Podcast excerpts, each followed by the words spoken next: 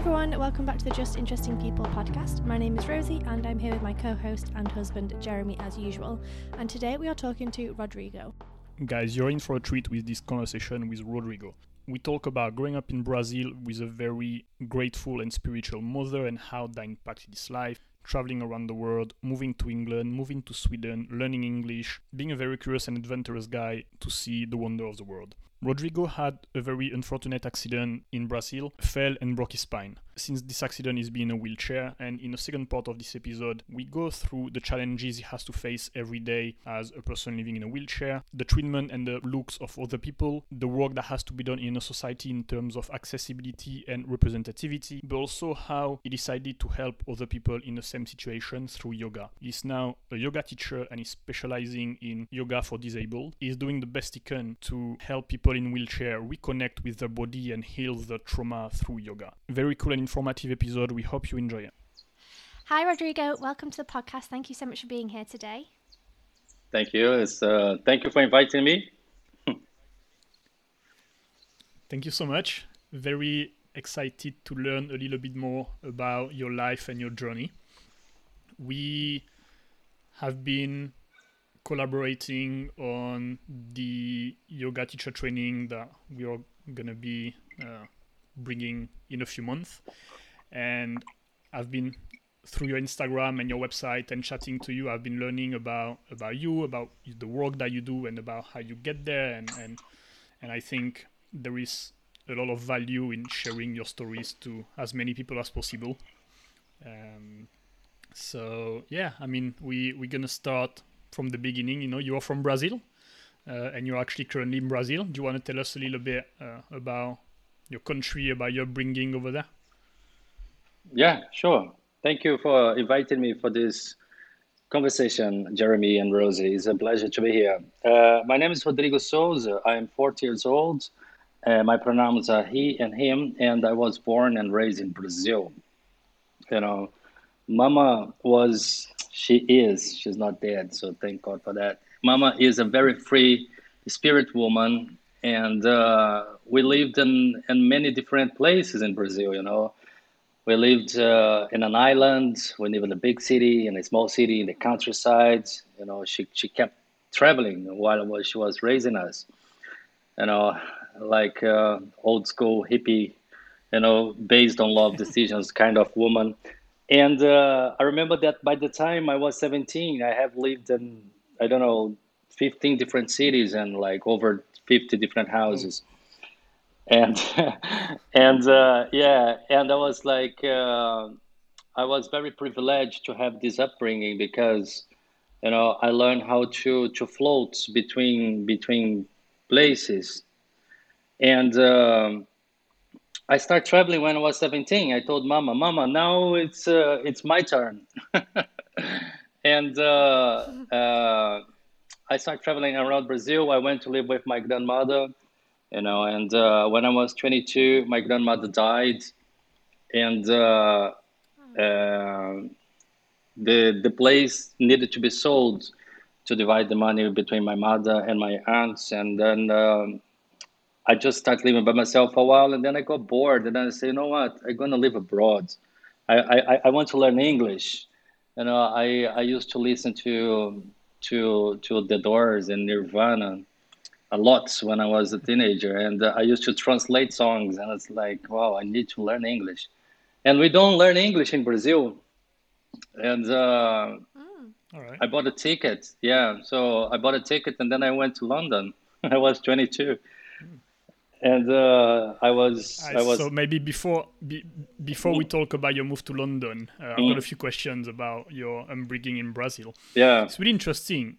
Fifteen places in seventeen years. That's a lot of moving. Yeah, um, it can be. I mean, it's on on a positive side. It's fun because you get to see many places and explore, and it's always new. So you always have this excitement about discovering new places but also on the maybe a bit negative side, I can see that it can be complicated because when you're young, you like to connect with people, Yeah. you like to create friendships, you Yeah. like to feel a sense of belonging in a community, and being moving and always being the new kids Yeah. in a school or in a town or whatever. Was that complicated for you? How did you navigate that? Well, it's like it started to be complicated uh, when I was a teenager because you know I was starting to fall in love with girls, you know, and then that got complicated. But it's like when I was a kid, was I was like more a sense of adventure because you know I'm I'm a very curious person and uh, everything that's new somehow is interesting. So you know I kept feeding that curiosity stream of thoughts all the time. You know, oh wow, it's a new city, you know, it's a, new playgrounds, uh, new friends. I wasn't, you know, thinking about oh I missed this. I was more interested. Oh yeah, it's I've got this. You know, it's a brand new thing. So yeah, and um, my mama always brought that to us as well. You know, this this kind of mindset. You know, she was always like, no, you're gonna make new friends. It's gonna be good for you. And, uh, then I said, okay, yeah, you know. And then we always follow her. It's like, and she was right in the end, you know. People would call this like uh, unresponsible uh, upbringing, you know. But it's like, um, I guess, I guess it's like there is the the negative and there is the positive. But it's like if you choose to to focus on the positive, there will be plenty of positive to be focused on, you know. So that's why we are. And uh, I guess one of the consequences of moving around like that is that your core was your family, right? Yeah, Your- yeah. Your mom and you say this. so I guess you have siblings, right? From what I understand. Yeah, I do have two siblings. I'm like uh, Yeah. the middle child. So I guess that was your your home, Yeah, uh, yeah, wherever you were. yeah, Your family was very important for you, I guess. yeah, yeah, yeah, yeah. It still is. Yeah, and uh, and uh, and uh, it's like um, a good thing that's like you know you you don't you don't get attached to to places and things, you know, and. Uh,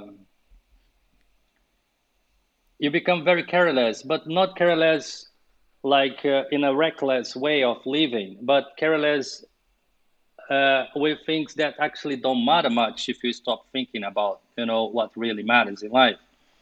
You know, I see, I see, I see like uh, people close to me that you know sometimes they stay in the relationship for too long because they're afraid of changing or they stay in the same job for too long because they're afraid of you know moving or you know they stay in a really uh, you know miserable weather city because they're afraid to move to the coast. And it's like uh, we don't you know i grew up with that erase of my brain and i look at back and say wow. You know it's like i'm not afraid of doing anything that's like people are afraid of. And it's like i think you know this skill i i grew up learning it you know on the doing and uh, ha- as i told you it's like uh, you can get good things positive things out of it and that is what i, I you know i focus on Yeah, that makes sense. As as human, I think we as a society tend to be scared of changes. Uh, We are scared of the unknown. yeah We we always yeah, am I why should I leave this safe situation for something I don't know anything about? Uh, Yeah. Is it too risky? And yeah, a lot of people spend decades, years of their life unhappy in a place just because they're scared of what if on the other side it's, it's not as good. Uh, and they're focusing on this on these negative thoughts rather than all the opportunities that could be opening in front of them and because you had change was just part of your life Yeah. for so many years that is is just a second nature for you to change i guess it doesn't scare you because it was just normality Yeah. changing was normal for you yeah you don't get comfortable too much if it's not good you change Yeah. Yeah. when you were in Brazil, Mm. what was your focus and your dreams? What did you want to where, where did you imagine you would be you know later? What would you think you would be doing in life? Well it's like uh, uh, to be honest uh, jeremy i never i never thought about it. Like mm. like oh i want to be this or i want to be there. You know i was i was like uh, always open to the opportunities that was given me you know? Mm. and uh, I, I was very curious and I I'm, I'm still am. So it's like I was focused on on on having like uh, life experiences and you know human relationships you know and meeting people and traveling you know. I wasn't uh, focused in what I want to be professionally and all that you know. Yeah. I I actually start thinking about that now a few years ago. and uh, it's like uh, before that, I was just like, you know, on the flow and, uh, you know, mm. like pretty much doing what I felt like, you know. And was that encouraged by your family and by your mom? Uh, oh, or she was come on you need to you need to sort your life out. You need to do something you know? What, what was she like? She is like uh, somehow she i got it from her. So it's like uh, uh, she always she always she always she always uh, just asked me a question you know? She say rodrigo are you are you happy with it? If you're happy with it do it you know? Just do it. Go on do it. You know? I I was like like working many, you know, many different jobs, and then I I got myself into theater school. I, I knew that I wouldn't I wouldn't you know be an actor or make money out of it. I just learned for the sake of learning. I love art. Mm. I like I love drama, and then I spent a lot of time studying something that won't bring me any financial stability.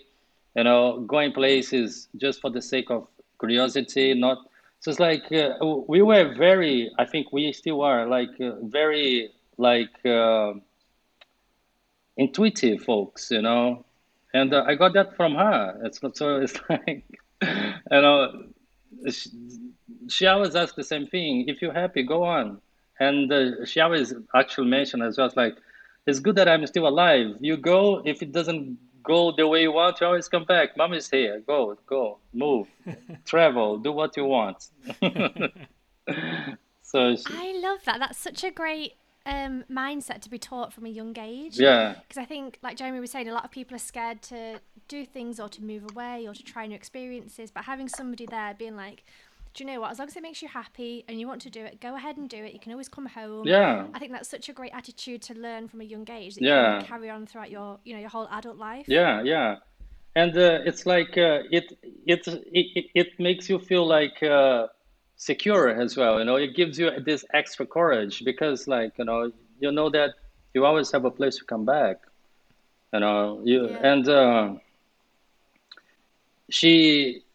she she makes sure she set up set set us up with the the right set of skills. But and then she just set us free you know? She just like if you want to do whatever you want to do just do it. You know there was no pressure whatsoever you know? It's still i love that. it's still there is no That's pressure. brilliant. yeah. So at 22 years old you decide to fly to the UK. Yeah. to learn English. Uh, it was really like an impulsive decision, or did you have any sort of plan? I had a plan to to go abroad to learn English, and uh, I thought about going to the West, and then I thought about going to New Zealand, but it didn't have enough money, and then I went to London instead, you know, and um, I, I I was supposed to to stay in London for like six years, uh, six months, and then I ended up staying like for nine years. You know, I just fell in love with the place, and and uh, you know, I I I just like kept on paying like English schools, and, and then I started studying drama in in in London as well, and that's like everything went, you know, went very well for me there, and it's like I spent the, my whole twenties living there, and it's like was was a brilliant time of my life. I must say, you know, I uh, That must have been quite a change going from Brazil, where it's well, I've never been to Brazil, but I imagine warm and there's a lot of you know dancing and Yeah. food and culture and things like that. To then England, where it's cold and rainy. Yeah. and I think I have a different view on England because I'm English. But what Mm. was your experience going from between the two cultures like that? Well, it's like uh, uh, I always I always love like uh, British culture, especially for like music, you know, music wise, and um especially London is full of culture everywhere, and I I, I love living there, and uh, you know I try to make the best out of it. And the first the first two or three years, you know, was was tough. I did like really odd jobs, you know, but and then but and then it's like I was I was like uh, working. I I was like working as a bartender. I was managing bars and restaurants, and then I I was working as a DJ as well over the weekends. You know, play music uh, around Northwest London and uh, Portobello Market.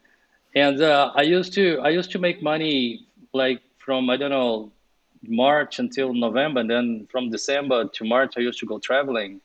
So it's like uh, you know Yeah. I was I was in England in the best part of it, but it's like I Yeah.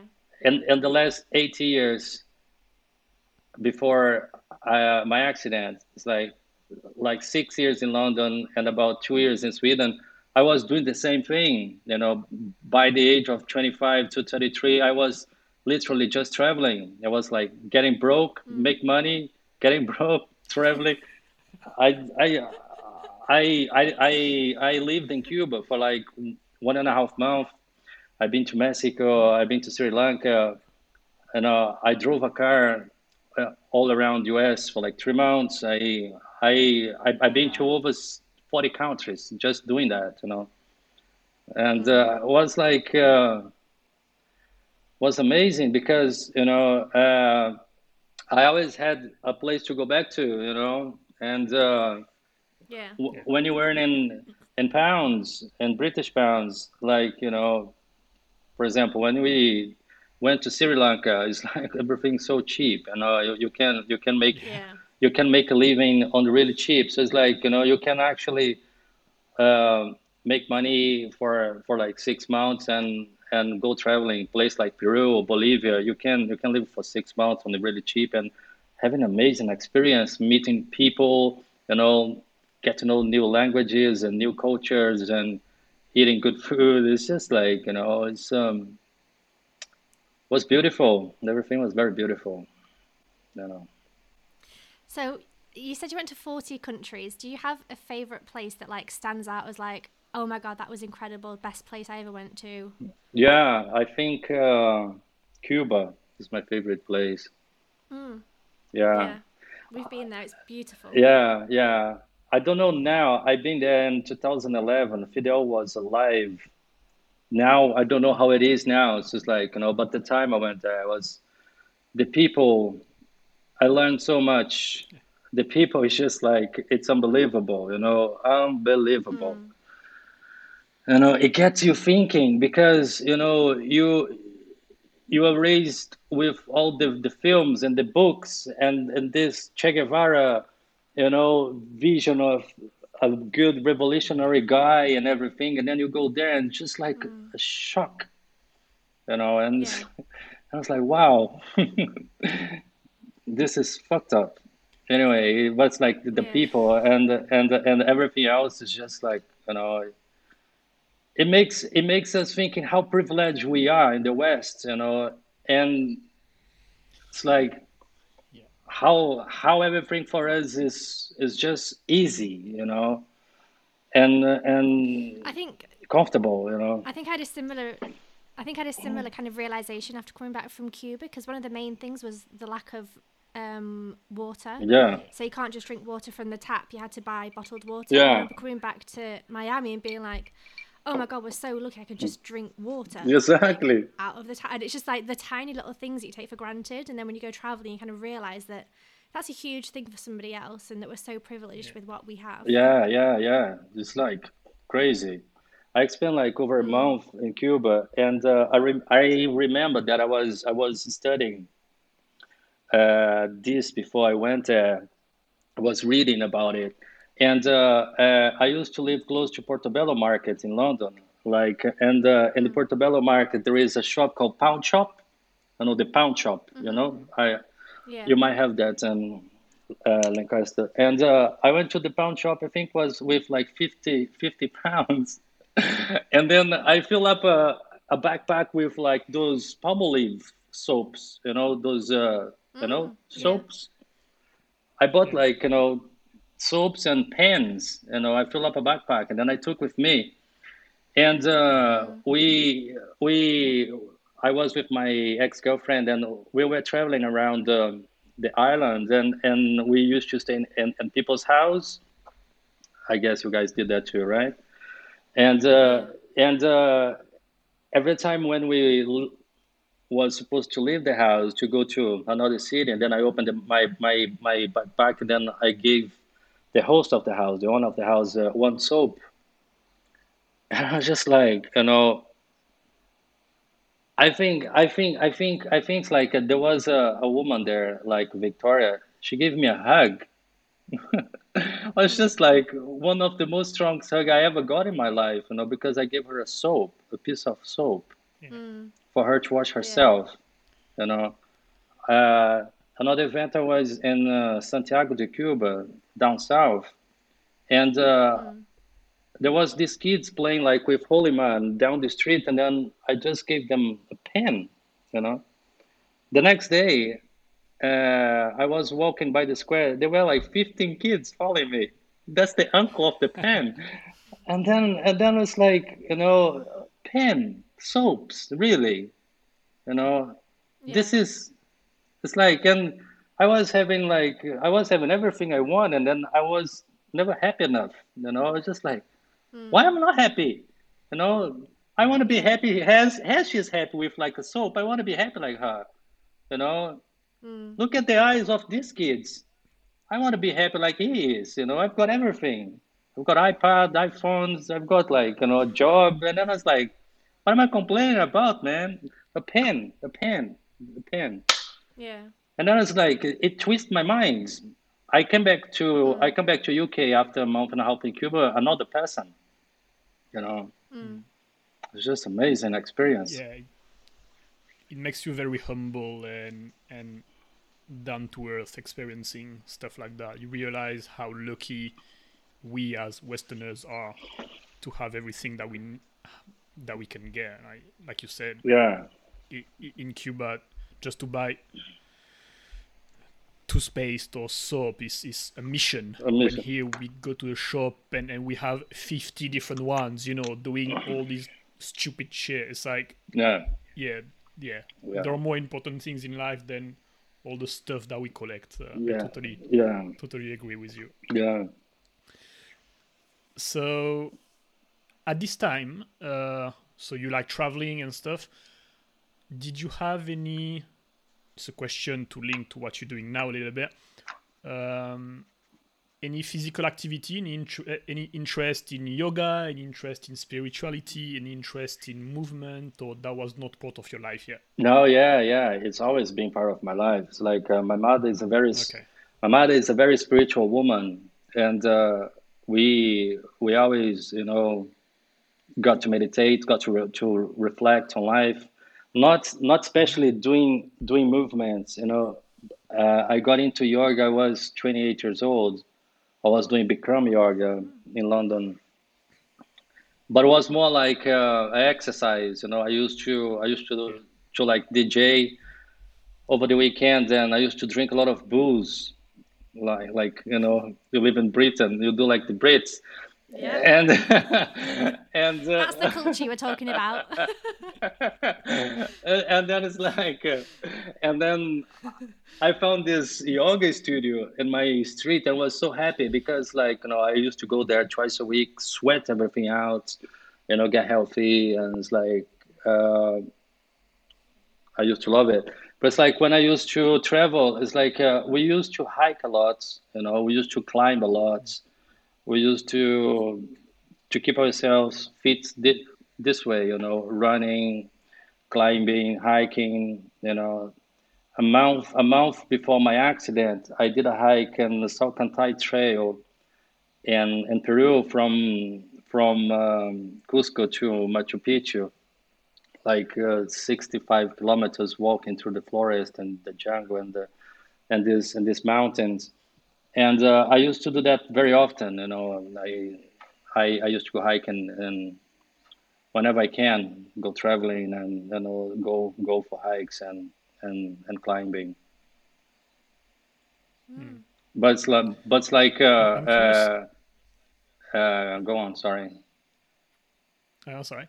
Um, I'm I'm gonna I'm asking that because meditation and and movement and even if I don't consider myself very spiritual, I, I am a little bit more than I was 20 years ago. Um, mm. How be how having meditation and spirituality in your life from an early age do you think affected your personality and the way you see life? Because I, I, I know the quote unquote power of meditation. I know mm. what it can do in terms of you know your mindset and your perspective in the world. Mm. And I guess growing up with this in your life as part of your values from an early age, uh, that must be very interesting. The impact on you, I think. Yeah, it's like uh, we always being like uh, trained to be grateful for everything that happens to us. You know, mm. I remember that uh, my grandfather was a little boy. Like you know seven, five years old, and then I have this very clear in my mind still today. You know, uh, we used to sit around the table in my grandfather's place, and my mother, and you know the rest of my family every Wednesday night, and uh, we we used to drink water and. Uh, I remember because that was very boring, you know, for a kids. I I, I remember my mother was like, Rodrigo, you need to go and sit on the table. I said, no, I don't want to do that. Let me do anything. No, no, go on. Anyway, I, I didn't understand back then, but it's like uh, I remember that my grandfather was thanking everything that has happened in our life for the past week. You know, mm. thank you for the the guy that bring us milk last week. Thanks thank for you know everything thank thank thank for the rain last tuesday thank for you know everything and then you used to take like an hour and a half or something this gratitude practice yeah. and then it's like uh, and then my mother always you know have this gratitude thing with her as well it's like you know look to life with the glass half full you know let's say mm. and uh life sometimes was not very nice to us. Like it's not very nice to anyone, to everyone. It's like you know, it's like you know, you if you go through really hard times sometimes. But it's like when when when we went through hard times, you know, we try to to use this skill that we are taught. So it's like was was a good thing to learn. You know, was a very good thing to learn. I must say. Mm. Yeah, that that might be one of the most underrated and one of the most valuable skills you can, I think, have. Just yeah, being appreciative and grateful for things you have in life because it totally changes your perspective and your mindset, and and you go from a yeah, call it maybe a victim, a victim yeah. mentality to uh, to you know. Uh, uh, I'm thankful for all the opportunity I have in my life mentality and yeah switch yeah uh, is very simple but has a massive impact on how you live yeah. every day. Yeah, exactly. And uh, my mother, she had like uh, a really tough way of love, you know, of like showing us affection and stuff. You know, sometimes, sometimes we used to complain to her that we want something. Oh, mama, I want that. Or mama, uh, I don't have that. And you know, and uh, this is crazy. And it's like uh, I remember walking with her, and in Brazil there there is like a big social problem. There's like we have street kids, we have you know, and uh, my mother she used to bring street kids back home and feed them and educate them, you know, and uh, she always used to look at us as like, "What are you guys complaining about the gun? What what you don't have? What is it that you don't have?" And then we're like,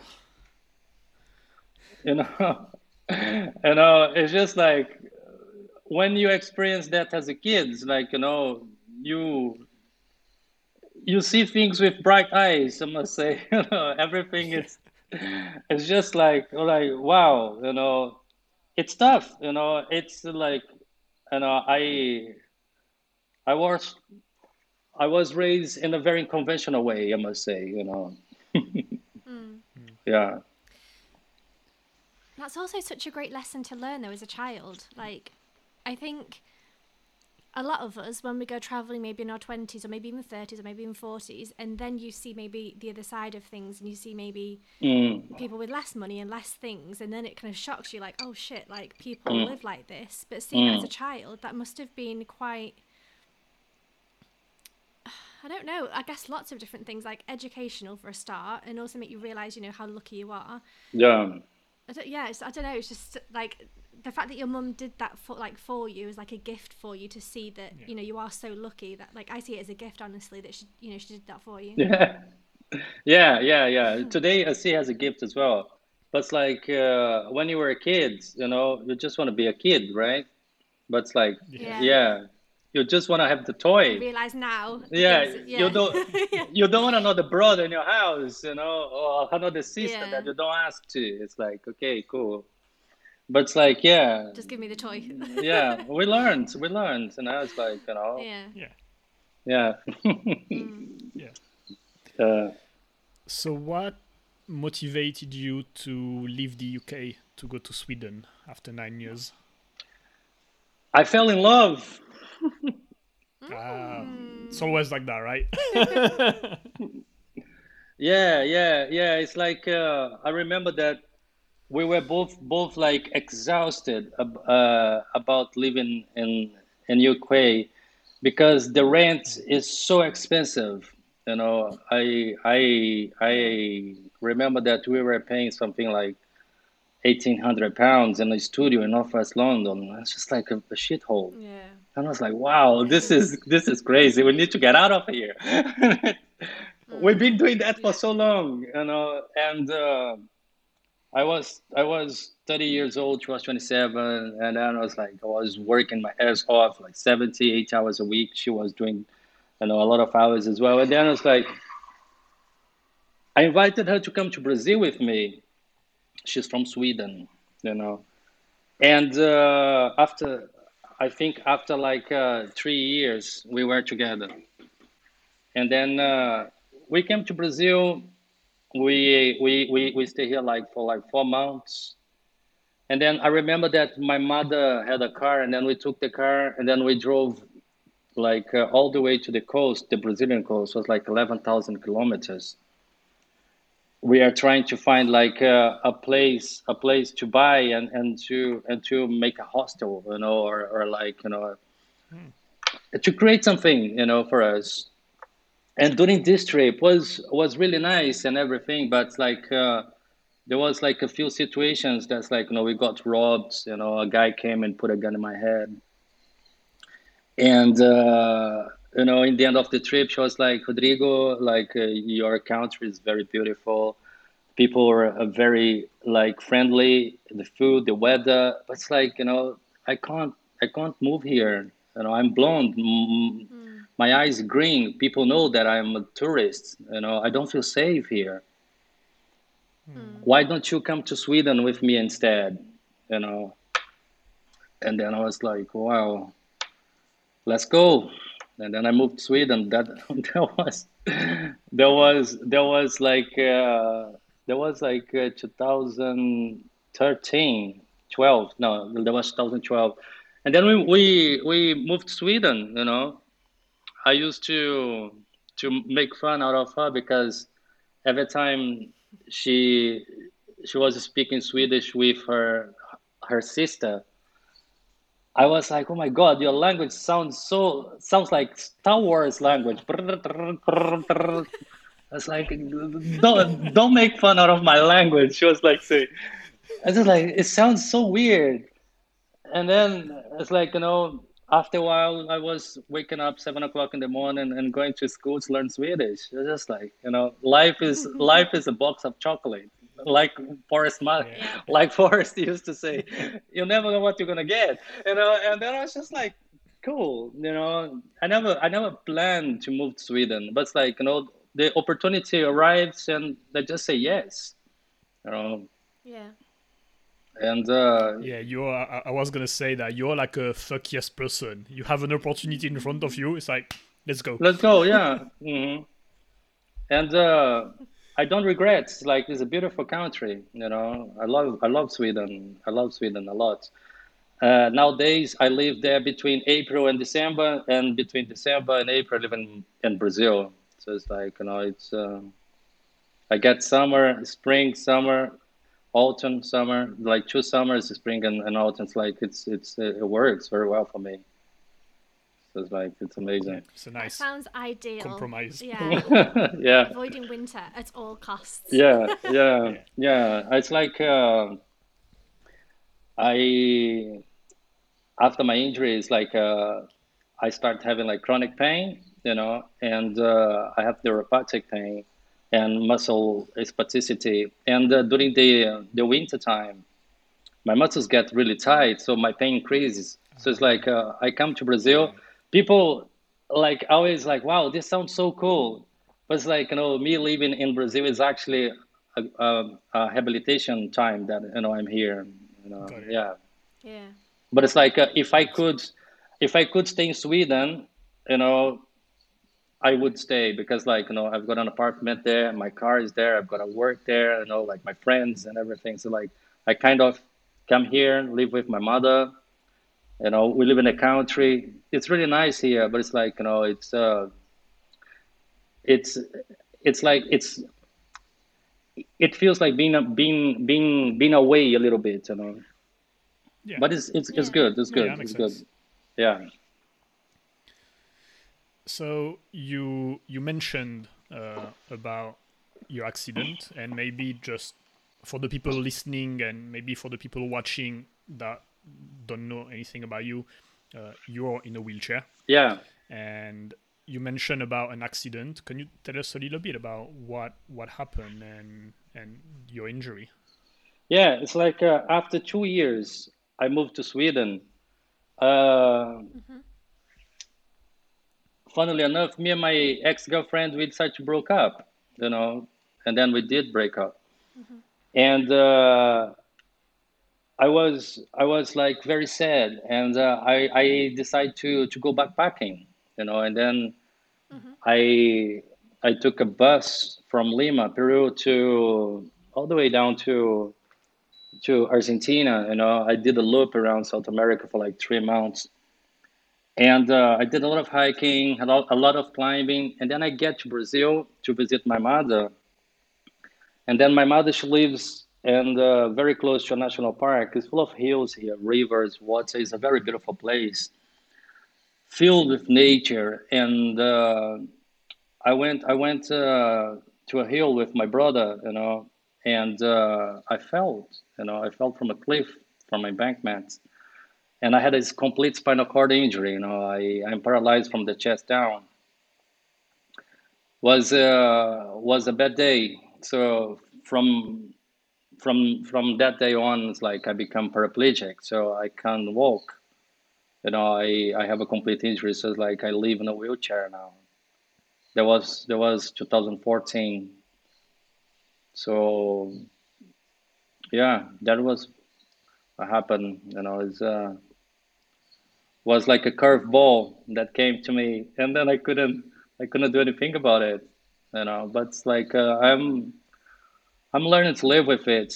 You know, it's like you know, it's uh was like a tough, real tough three years afterwards. You know, I was I was a little bit lost, but now I'm okay. Now you know I am. I feel I feel I feel much better about it now. But it was was difficult. I can imagine. So when so that happened in Brazil. Yeah. Uh, how long did you have to stay in Brazil to, I guess, get some rehabilitation and some. Uh, no, it's like uh, what happened. No, uh, what happened is like uh, I had uh, I had the travel insurance. You know. Ah, okay. That's very important, guys. Buy ta- buy travel insurance. yeah. yes. You know, you don't want to buy it because like, oh no, it's more money. now. just buy it. Just buy it. Mm. I had a travel insurance, and then uh, I had an accident here. I got operated here, and then my ex girlfriend told me she called me. I was in a hospital. She said, Rodrigo, I just got in touch with your travel insurance, and if you want, she's gonna send you a Swedish doctor, and they're gonna hire a plane, and they're gonna bring you back to Sweden. Something, mm-hmm. something like two hundred thousand pounds to cost everything, and I was like, yeah, do it. And then uh, we did set up that. And then after i think it was after 11 days i went back to sweden.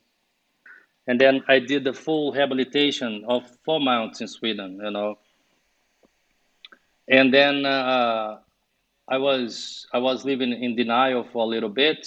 And then i came back to brazil. I did another rehabilitation for like two months you know we we we were trying to to hear different neurologists, you know, doing different things. But and then it's like, you know, I, I have heard like, I don't know, six or seven very decent neurologists that told me the same thing. And then I was like, okay, cool. Let's just live like this then. What can we do now? You know, and life goes on. But I uh, was was like Sweden for like four months, and then Brazil for like two months, and then um, and then I move and then I come back to to Sweden and start moving by myself, you know. And then from that time on, I do like uh, you know eight months in Sweden and four months in Brazil. I'm you know just going back and forth, and uh, yeah. Do you think the way your mom raised you and all the values that were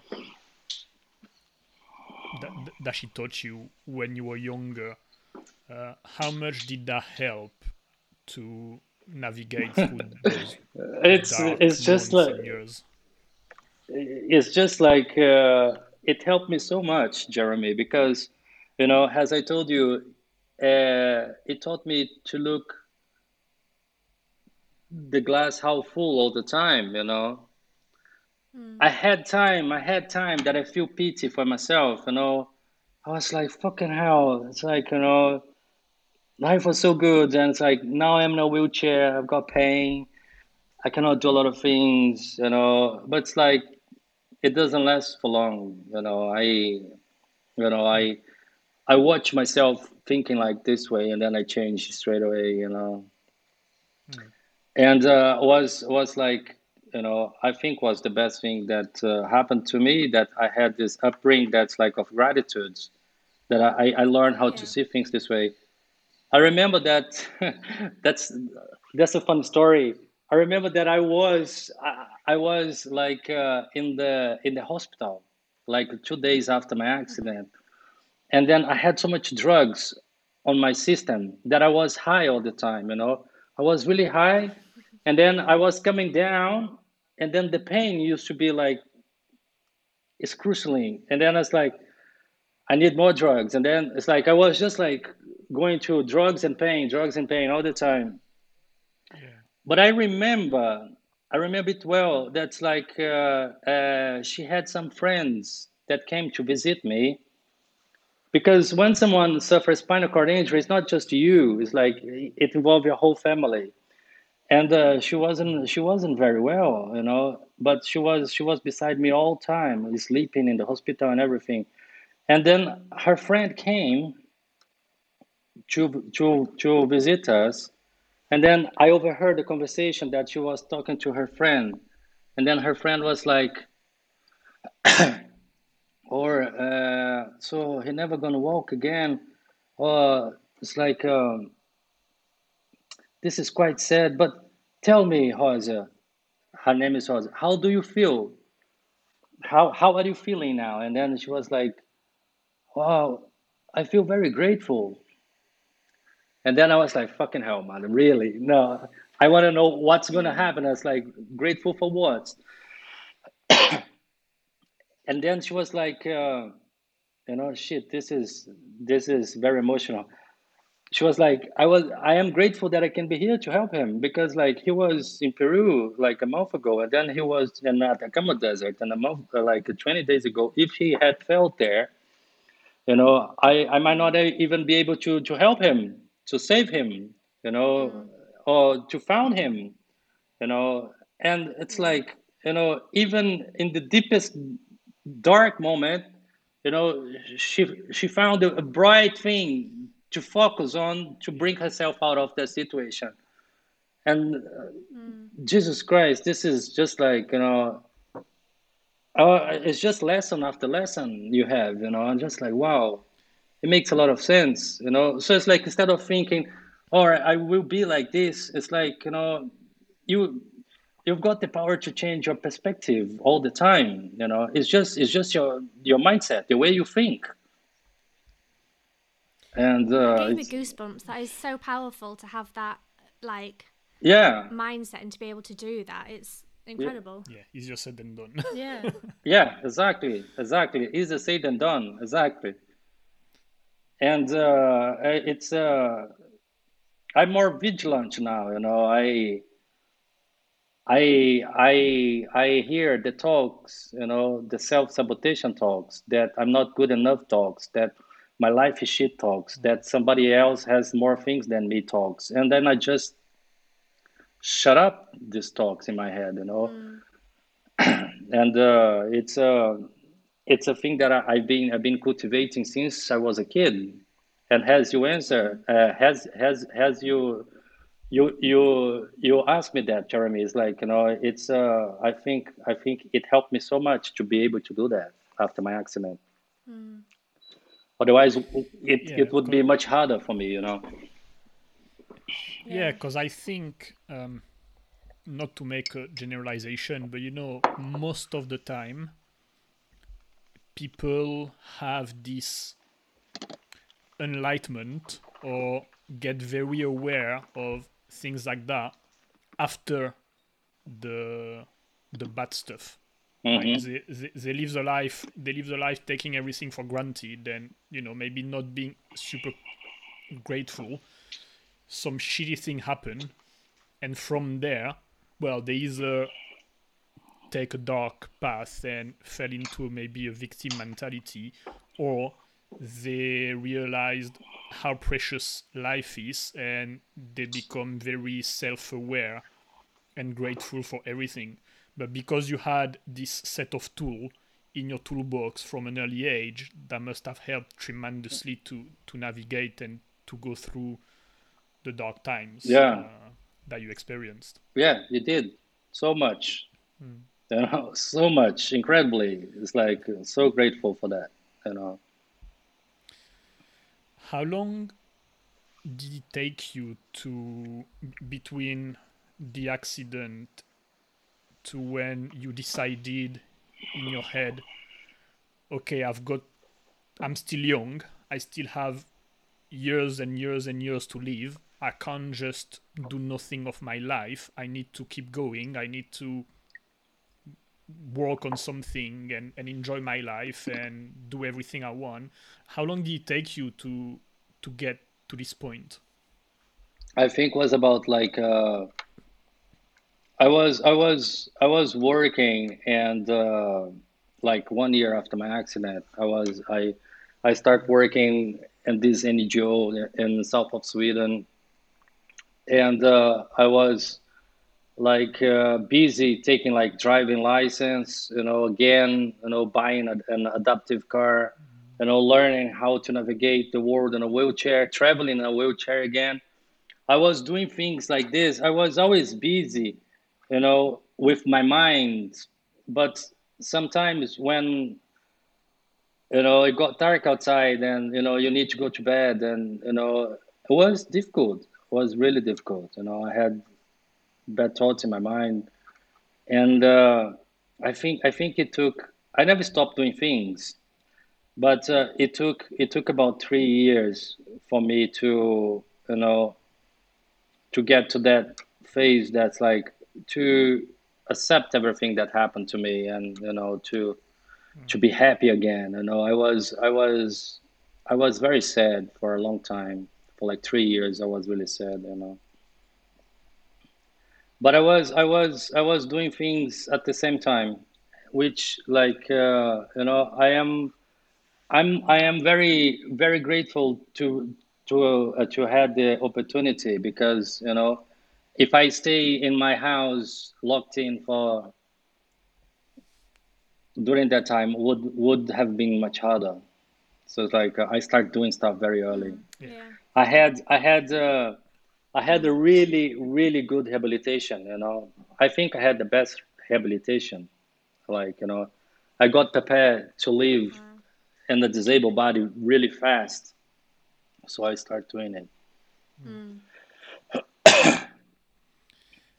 And I'm curious. Um, once you mentally decided, okay, I need to move on, and I'm gonna go back to work. I'm gonna learn how to drive again. You know, so there is this.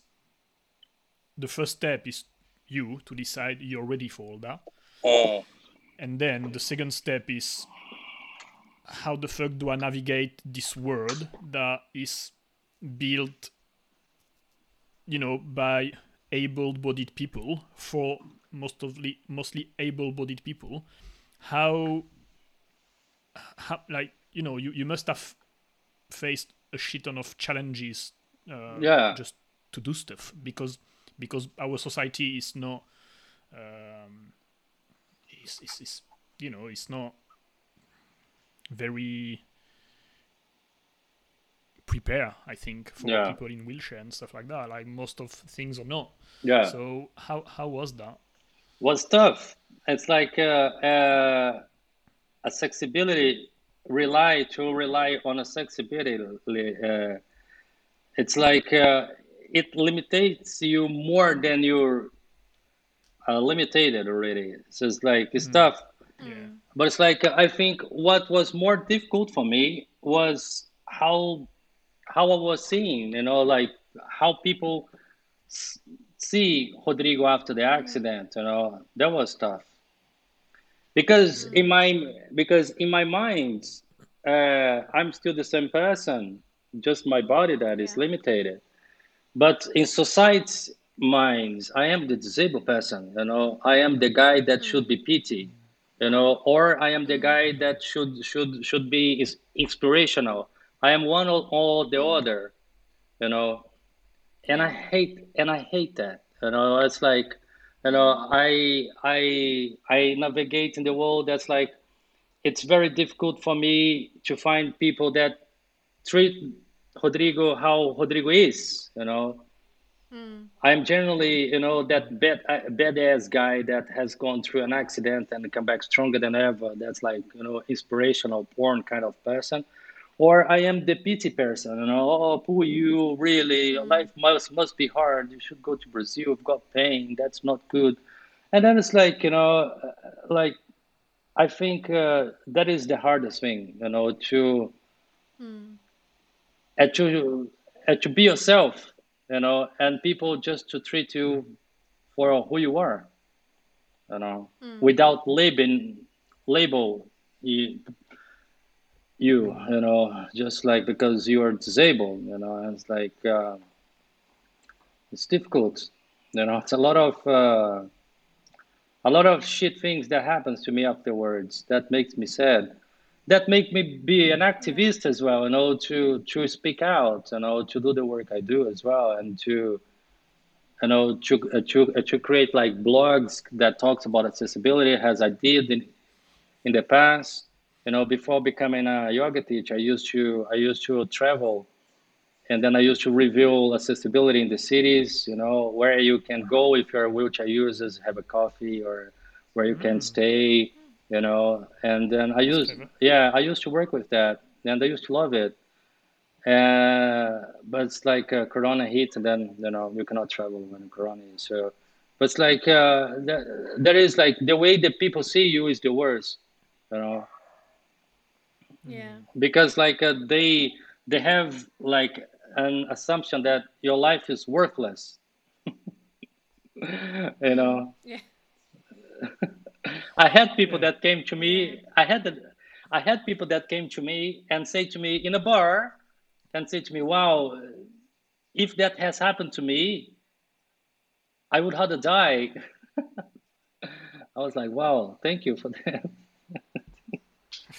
and then and then and then it's like you know you're just like there is there are idiots everywhere but it's like you know it, it's yeah it's it's incredible like uh, like uh, uh, its ability it's so it's so bad thing for in a society eyes you know it's just like yeah have have a disability it's it's not fun but it's like you know mm. your life can be fulfilled you know you can be happy yeah. you know you can live in live like a, a happy fulfilling life still you know mm. yeah yeah i guess and correct me if i if i say something totally wrong and stupid but i guess it's yeah things are or can be harder for you on a daily basis because yeah to to do daily tasks as you know food shopping or whatever it might not be as easy as it as it was before or as it is for other people but you can still experience pretty much everything that people experience. Yeah, uh, it's just a little bit more logistic. Yeah, uh, maybe for for you, and yeah, I, I think also you know it's probably an education issue. Is that and and this is the same for a lot of um, societal problem i think uh, racism homophobia stuff like that is we are not very well educated about all those topics yeah. i think as t- young young adults and everything. The the only education that we get on that is through the tv most of the time. Exactly. And and, and usually in a tv when you see someone in the wheelchair is never a very good representation of people of disabled people. Um, exactly. And, I, and I guess that and I guess that's why people have this uh, either very oh look at poor you or inspirational guy because that's usually what we see on the TV or online most of the time. We don't see the normal people doing normal boring things. Uh, just being people living the life. You're com- wheelchair. We always see the the extremes, right? Yeah. You're completely right. Yeah. Yeah, this is this is what happened, you know. That's a shame though. So how do you think we can change that? Well, I think I think we change that with representativity. We change that like uh, making it normal. We change that like creating like uh, cities that are more uh, accessible. You know, now I'm talking about structures. You know, that like I can get in and out you know, to bars, restaurants, schools, universities. You know, we need disabled people in politics and, and arts and culture on TV. We need disabled people doing things, you know, working. Uh, you know, we need to go out and see disabled people, you know, doing mundane day to day stuff, you know, because it's normal. It's normal, you know. One thing that I love, I, I, I love about uh, Sweden it's like uh, every time I, I go out, I see a disabled person. You know, I see them. Mm. You know, I go to a supermarket, there is a, a wheelchair user. I go to a, a cinema, there is a wheelchair user there. I go to a bar, there is a uh, wheelchair user. You know, they have a sex to work, they have a sex to, to good pay, they have a sex to uh, to contribute to to the growth of the society. You know, because in many countries like like in Brazil as well. If you are a disabled person, you know they give you like a, a, a certain amount of money, and then they keep you inside the house. That's it. You know you, you cannot contribute to, yeah. to society anymore. You know you are an invalid person, and this person, this mm-hmm. mindset, they be, they start believing that they're invalid, so they don't do anything. Yeah. You know they don't have opportunities. So it's like uh, we need to mm-hmm. create like. a uh, like uh, uh, social programs to integrate disabled people back to work you know, back to society, you know, and and uh, and uh, create like uh, representativities, examples, and all part of societies, as I mentioned before. You know, that's the way it's going to change. It's the same with gay people, like Jeremy just just mentioned. It's, it's, it's the same with black folks, you know, black people. You know, yeah. we need to have black people everywhere. We need to have gay people everywhere. You know, we need to have disabled people everywhere, fat people everywhere. You know, we are people. You know, mm. it's not it's not just like you know, yeah, yeah. I think I think for like uh, the last thing you say, Jeremy, you are on point. It's like you know, straight A for you. It's like exactly that. It's like uh, you know, we need uh, uh, uh the same thing that happened to us is happened through other marginalized groups of society, and you know, the way to mm. to change it, it's it's making it normal. You know, like you know, get people opportunities. You know, yeah. when you go. Yeah when you go to to uh, to a supermarket or when you switch on the TV and see someone in a wheelchair or you see a politician in a wheelchair or something when you go out and see folks in a wheelchair going on you know living their lives it's not going to be surprising anymore you know people don't know how to treat a, a disabled person because it's it's it generally it's it's uh, it's still generating that uh, you know that that uh, that sense of new you know how how how do you treat this person i don't know mm. you know i never mm. i remember that's like uh, i used to work in the hospitality business and hotels and restaurants and pubs in london for eight years. I never ever came across a, a disabled person before you know? Mm. i was ableist myself when i became disabled. I didn't know how to mm. treat people you know? I was like shit yeah. how do i do? You know? So it's like i don't judge people for them you know not to treat me the way I, w- I would like to be treated. I'm not judging. I'm not saying oh you're doing it wrong i just say that's like you know we should create opportunities to educate everyone you know mm. i think there's also a fear of like saying the wrong thing or doing the wrong thing or looking at someone a certain way even if you look at other people the same way there's always that kind of fear of doing something wrong to upset whoever it is. I think that's also. I mean, that's something that I bear in mind. I don't know about other people, but. Mm. Yeah. I think the I think the maybe from from what you said, I think the biggest mistake that we tend to do is probably we maybe spend too much time trying to think on about how should I treat this person when actually it doesn't matter if this person is in a wheelchair or not. I should just treat her as a person, as like like you said before. I should treat you right now. Yeah. Let's say I knew you before. Mm. I should treat you right now as I would have treated you before your accident. Exactly. Yeah. Like, it, yeah. Like mm. I should maybe stop overthinking that. Like oh, I should you know how sh- what should I say to this person? Yeah. Just say whatever you would say to yeah the same guy that's standing next to him. It doesn't matter. Yeah. Yeah. I, I always say uh, I, I always say to apply the golden rule. Do you know the golden rule? No. Yeah. Uh, after we finish the talk, just just Google the golden rule. The golden rule is is like uh, to treat people the way you'd like to be treated. It's simple. Oh, yeah. It's simple as that. Yeah. So simple. Yeah. So simple. but it's like uh, it's like uh, coming back for uh, uh to what uh, Jeremy said as well. It make it makes a lot of uh, there is a lot of truth on on on uh, on on the statement that he made as like uh, uh, the media portray disabled people like you know when you see a disabled person on TV, it's all on these sensationalist programs, you know, TV shows. Mm. That's like you know and the narrative is always the same you know the guy went down and it's like you know was really depressed was really tough and then he came back to to life he's stronger than ever and he's a hero and then it's like you know it's it's one after the other mm. all the hollywood films when when they touch about stability that is the narrative so it's like mm. you know if you don't learn this on school if you don't have a disabled person in your family or in your friends,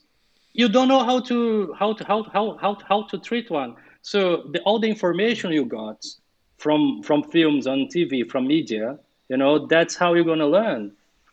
And mm. they're bad teachers. yeah. yeah. So you said that you you started yoga when you were 28 years old in London. Yeah.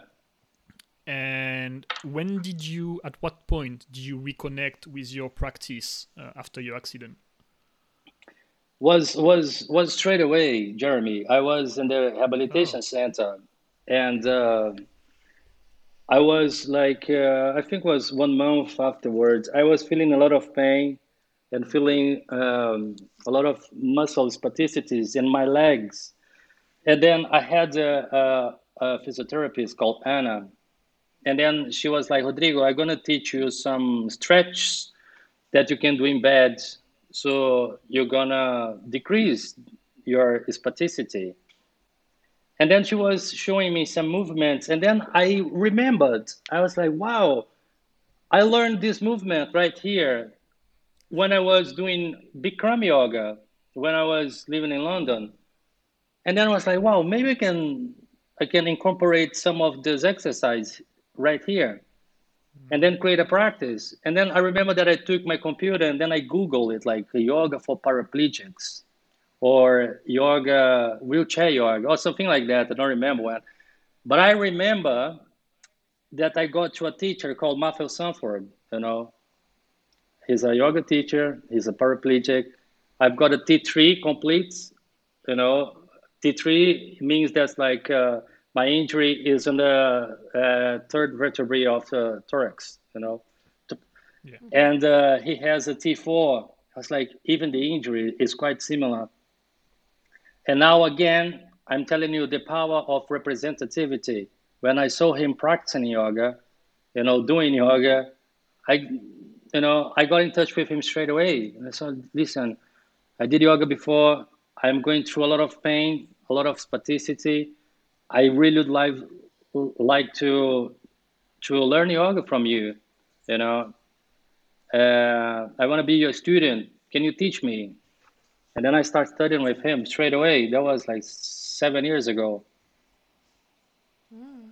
And then I was like doing it daily. You know, all the all the variations, all the the exercises you know and then i combine that with mindfulness boom it's like cooking with gas. It's just, you know life is good again. It's, it's, it's, interesting when you so during our yoga teacher training we did um, yoga for all different types of people and it was interesting. Mm. Like doing a yoga routine for somebody who could be on a mat or in a chair or in bed mm. and having the same cues and the same poses and have all three people practice the same way. And i think that's so powerful to be able to teach mm. Anyone really because i think a lot of times in yoga it's kind of very ableist yeah you know way of teaching yeah but actually you can teach everyone if you just change the way that you see it and the language that you use and maybe some of the poses that you like yeah. combined together or yeah, just the ways that you teach it. Yeah, yeah. You can actually teach everyone, and it's. I think it's. I mean, obviously, you're going to be part of the yoga teacher training that Jeremy's working on as well. So it'll be interesting to see your version of that as well within the course. But yeah, yeah, it's just we are working on it. I, yeah, yeah, and I think. I, I don't understand now, having done that program, why all yoga teachers can't do that. Yeah. Like, why can't they just teach everyone the same way? Yeah, yeah. I don't know. I'm just just thinking, just thinking out loud. yeah, I get, I, I get you, Rosie, but we're gonna change that. yeah, good. I'm looking forward to it. Definitely gonna change that. Yeah. How?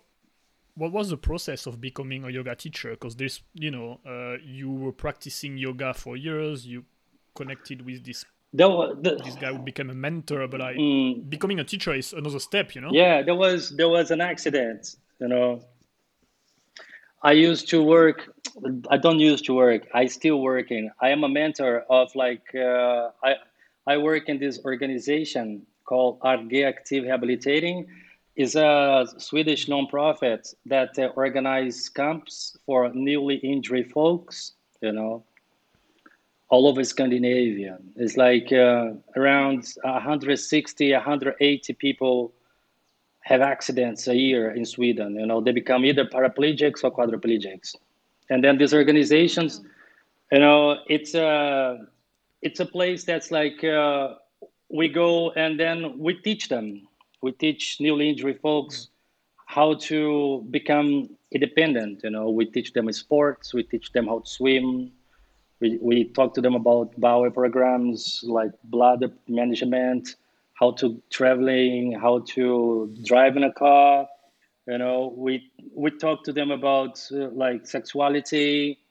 You know, it's right after you know the the rehabilitation center, and, and then they come to us. We generally spend like 15 mm. days with them, and uh, it's a very meaningful work.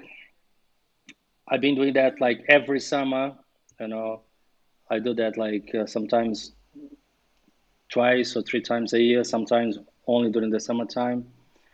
And uh, in one occasion, you know, uh, as we lived together for like, you know, 12 days or 13 days, we we live in this very beautiful hotel by the seaside in Sweden. It's a very nice place. And then we live together. We all together, it's like around 25 newly injured folks and us, you know, about 10 or, or 15 mentors. We talk too much. You know, we talk all the time. We sleep together. We do things together. And uh, uh, I heard a lot of conversations of of uh, of people complaining about pain and complaining about uh, spasticity. And there is a medication called baclofen uh, that everyone takes, you know, against spasticity it's a it's a natural you know it's a it's a muscle relaxant you know mm-hmm. but the point is if you take that you know it works against your spasticity but instead of like uh, relaxing only the muscles of your back and your and your legs that you want to relax it relaxes the whole muscle so you become very tired very fatigued mm-hmm. and then i was like uh, I told I told him, no, listen, uh, I'm gonna show you something that I've, I've, I've been doing on my body. That's like uh, I ditch baclofen. I'm not taking. I'm, I'm not saying you to stop taking baclofen. You know, I'm not that unresponsible. But like I'm gonna teach you a set of uh, of stretchings. You know, we call it adaptive yoga. And then uh, if it works for you, you know, you can do it like every morning you know, after you sit in a wheelchair for three hours, you do it again. You know, before bed, you do it. You know, and uh, even though I wasn't certified, you know, I didn't even think about becoming a yoga teacher. I was teaching them that. You know, I remember that one day, uh, after hearing this complaint, I say, no, no, no, I'm going to teach everyone yoga today. You know, the place where we used to, to stay was very accessible, and we had like uh, uh this um, students that were there doing like internship, like physiotherapy students. So I had a lot of people with me. I remember that I took like seven physiotherapy students, and then I said, oh, "Let's set up this room, and uh, we're gonna have a yoga section here, like for half an hour." And then uh, we were like about seven, seven or, or six paraplegics. I put them around me, and then there was like uh, some five or four like quadriplegics as well. We took them out of the chair, lined them on the floor, you know, and then I had like uh, one uh, one assistant with every one of them, and then I started teaching them yoga, just like you know, out of the blue. It's like you know everything that I, have been doing for me, I was doing for them. And then I remember that's like, uh, fucking hell, sorry uh, I had people come to me and then they said to me, "Wow, that was the first time since since my accident that I actually stayed in my body, that I I, I actually came back to it, that I actually was present, mm. you know." And it's like you know the class became like a support group basically. You know there was a lot of grief, a lot of sadness, but uh was one of the best things I've done in my life. I was like, wow, so powerful. And uh, I remember that you know, I I could see how how better they they were, you know, they became, and how important for them it was, you know. And then after that, I was just like, fucking hell, I need to be a yoga teacher now. There is no way back, you know. It's like nothing that I have done in my life brings me this sense of purpose, you know. This, mm.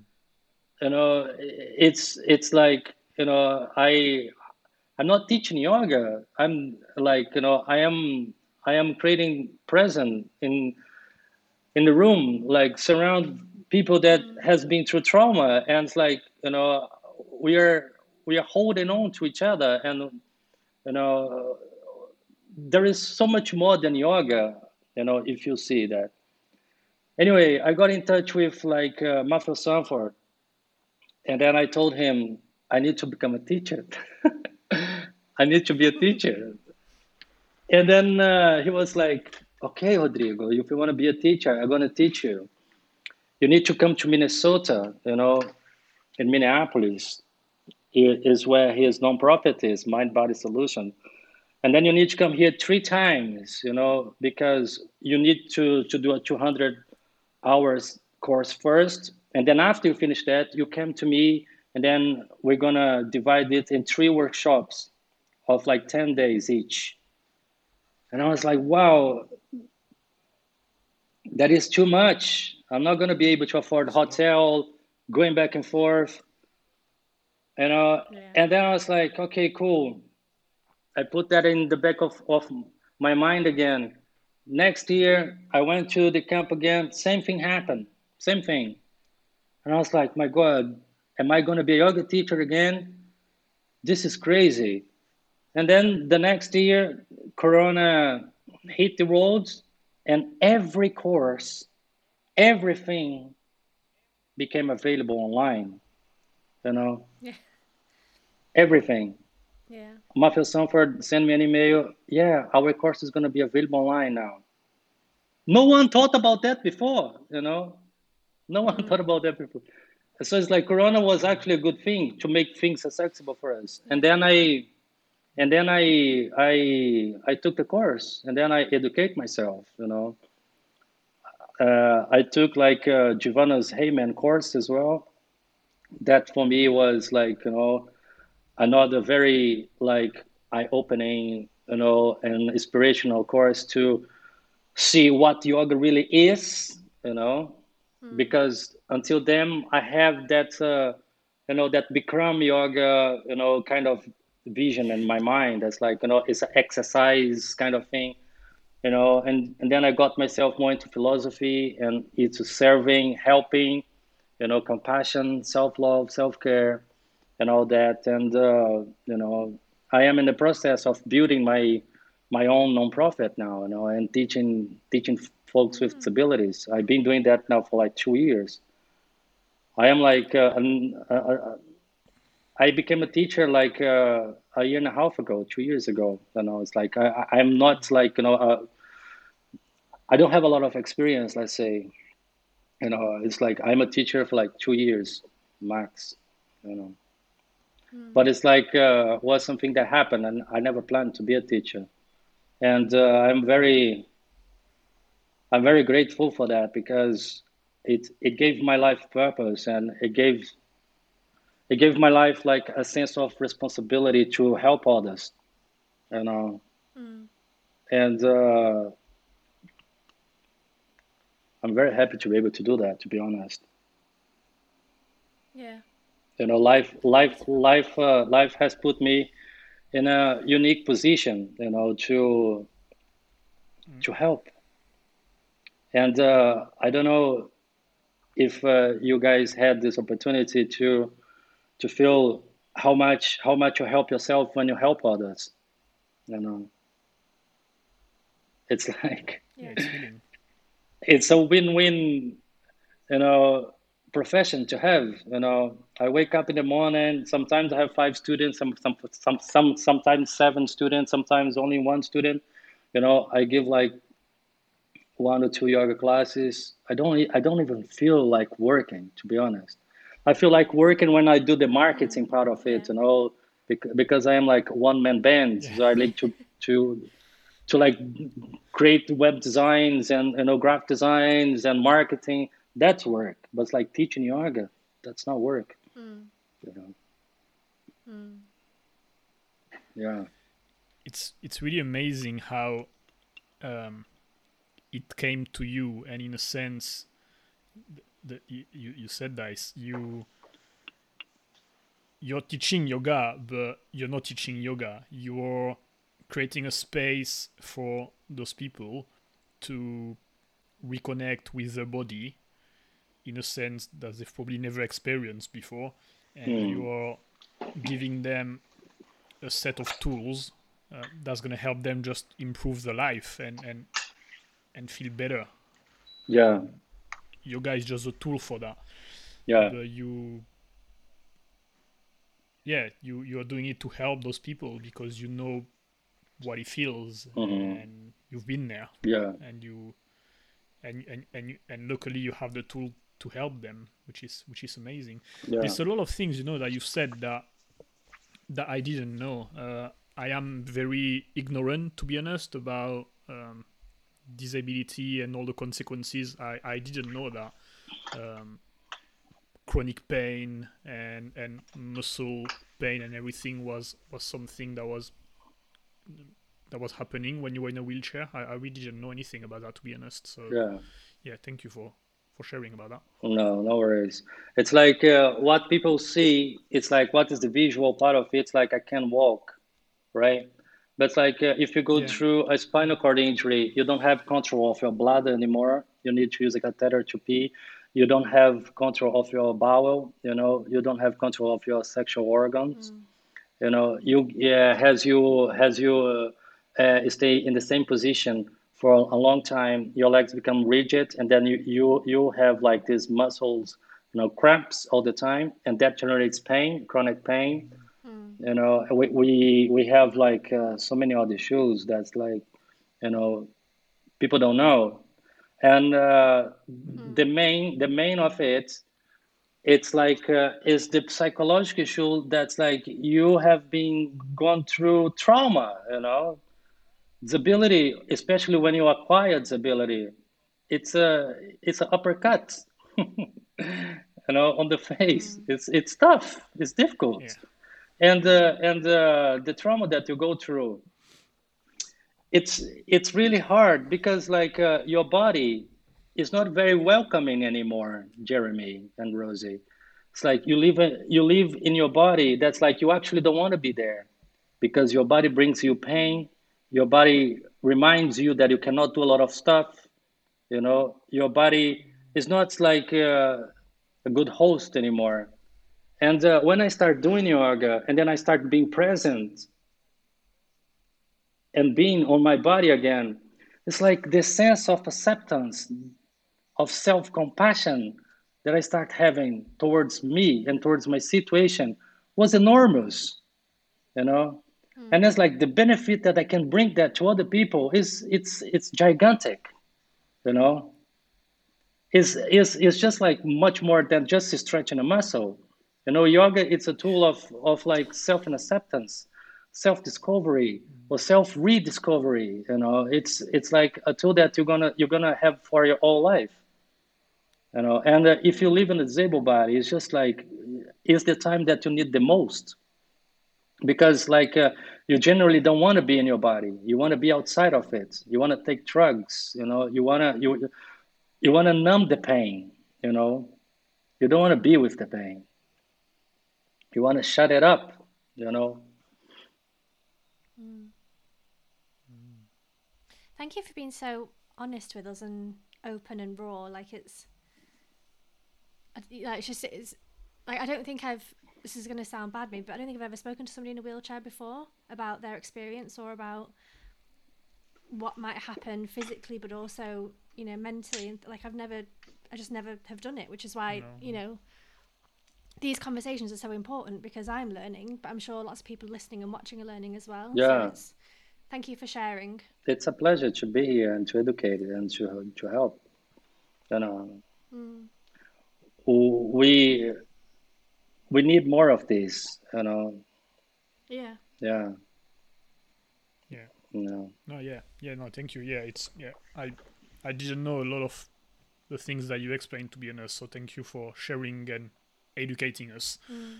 Um, It's a pleasure. because yeah, that that's why we need it. That's why we do it. To be honest, uh, we happen to publish the video and the recording, but also selfishly, we like to do that because we learn from every single conversation that we have. You know, and uh, and there is always a lot of value, and it's making us better human being, and and and you know the way.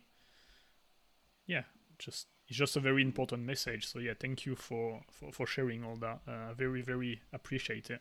You're welcome. You're welcome.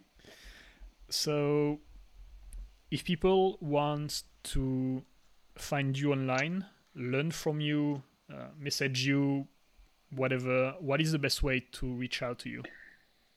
Yeah, uh, the best way to reach out to me, it's like uh, I I have a website called Allihopa, Allihopa Yoga, Allihopa with two L's, allihopayoga uh, dot com. Allihopa is my favorite word, and uh, favorite Swedish word. Sorry, Allihopa is a Swedish word that stands for all together. You know, all. Yeah, it's like, uh, and I think. Uh, uh, this is the core of the project that I'm, you know, running now. It's like, you know, I think we can get together, practice yoga, be in our bodies, be present. You know, it's very welcoming, very inclusive. You know, if you have gone through trauma or disability, you know, you are more than welcome. And uh, you can find me there. I am on the social media as well, like uh, Instagram and Facebook same name, Allihopa Yoga. You know, Rodrigo Souza, Allihopa Yoga. You guys can can uh, can find me there. Yeah, everything will be linked in the description anyway, so people will easily find you. I'm very, very excited, honestly, to even if I'm supposed to be on the organizer side of the training, I'm very excited to watch your videos to learn about everything you're gonna be talking about during the training because uh, I've realized during this one hour conversation there's a lot of things I don't know anything about, and Mm. you're gonna be filming a few hours of content for the training, Mm. and I'm very very excited to to watch those videos and, and learn from them. To be honest, because um, Cool. I think there was a little glimpse of, of you and everything that you do, but I'm I'm very curious to dive into the yeah the the detail. Nice So, one. yeah, thank you once again. Nice one, and uh, thank you so much for, you know, like uh, giving me the opportunity to educate, you know, to talk about things, you know, and uh, it's. Uh, I think it's important, you know, it's important for for the disabled community to to be given, you know, a place of of we can we can voice, you know, our thoughts and and the way you know we live open people's perspectives minds you know to create like a, a more welcoming society inclusive and equitable for everyone thank you so much guys and respectful. yeah Yeah. Yeah, we're gonna one last question for you before we end the show. Oh yeah. Okay. So this might be a bit of a curveball. It's one that we ask everybody when we remember. Um, so if you could speak to anybody, dead or alive, famous or not, it can literally be anybody ever, who you think would be super interesting. You would love to ask them lots of different questions. Who would you choose and why? oh that's a that's a difficult question dead or alive i would um, let me see it's like um, uh,